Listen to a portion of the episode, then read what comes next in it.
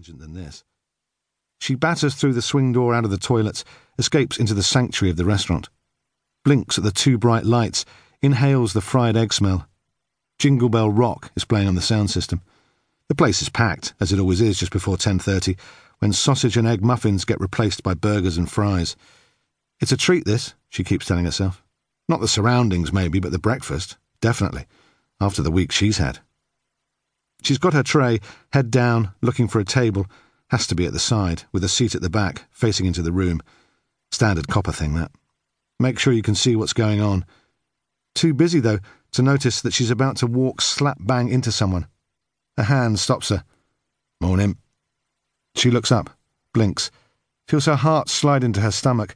She'd wanted to enjoy this food on her own, have a bit of time before work, where it'd be full on as always, even though she was due a day off now after the mad few days she's had. Eddie, you slamming it too? Food of the gods, this, he says. He nods at a table where a bunch of school kids have departed, leaving an explosion of wrappers and cups and half eaten hash browns. Last day of term. They don't care if they're late. Before she can say anything, a quiet woman in uniform and a sad little Santa hat appears and sweeps it all carefully away, leaving that damp cloth smell hovering just above the formica. She can hardly say no. She slides along the plastic seat, and he follows her in.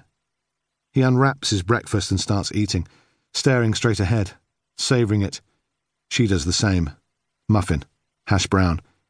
She uncaps the orange juice and drinks it in one. So, he says, tough week. Saw you were on DS5's team, the assault on campus. Nasty. She wipes her mouth on a napkin. Awful, but, you know, we got him. Jack was like a dog with a bone on that one. He nods. Good. Good. Can't say I've been so lucky. Still working on the Hollis murder. We got nothing. No one saw anything. Victim had no enemies, no dodgy ex, no psycho neighbour, nothing. Someone just swooped in, smashed her over the back of the head with a stone vase, and left her there. If it wasn't for the parcel delivery coming that afternoon, noticing that the door wasn't properly shut, we don't even know how long the poor woman might have been left lying on the carpet. Just before Christmas, too, Becky says. Horrible. Eddie's face crinkles into a frown. To be honest, anything that can distract me from the hell that's Christmas is a good thing. I can't be doing with it all. Never have done. Well, when the kids were small, I suppose. But now, everyone spends too much money, eats too much, drinks too much, then moans about their credit card bills in January while they try to survive on a diet of avocado and squeezed lemon juice. She can't help but laugh. Are you finished, Mr. Scrooge? Oh, come on. Don't tell me you like it, do you?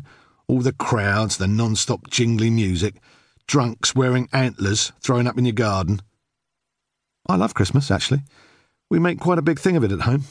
We don't spend too much money, but we make sure the whole family's there for lunch. Turkey, sprouts, sherry, the lot. A small gift each. Roaring fire, Christmas CD. You're winding me up. Nope. Nine more sleeps. I can't wait. She's about to say more when she sees the woman in the fur coat tottering across to a freshly departed table, mind sweeping the remains, jamming half a breakfast muffin into her mouth, wrapping up the other bits and shoving them into her pocket. She sighs. Lady Margaret, Eddie says. Still going strong, it seems. They'll throw her out in a minute. She'll be gone before they get the chance. She's been doing this for years. You must have seen her before. Eddie slides out of the seat, walks up behind the woman who's walking casually out of the restaurant as if she belongs there, just like everyone else. Morning, ma'am, he says.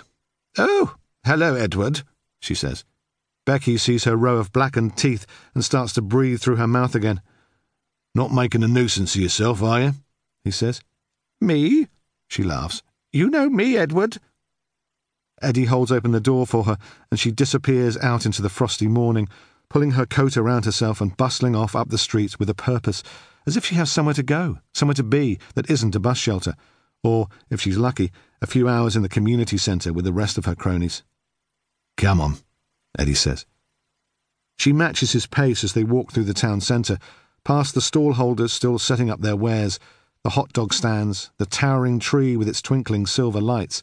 Someone has hung some sort of garland around the long legged spaceship that is almost hidden on a side street until you nearly walk into it. The H.G. Wells legacy, more noticeable from the name of one of the popular chain pubs than the giant steel alien.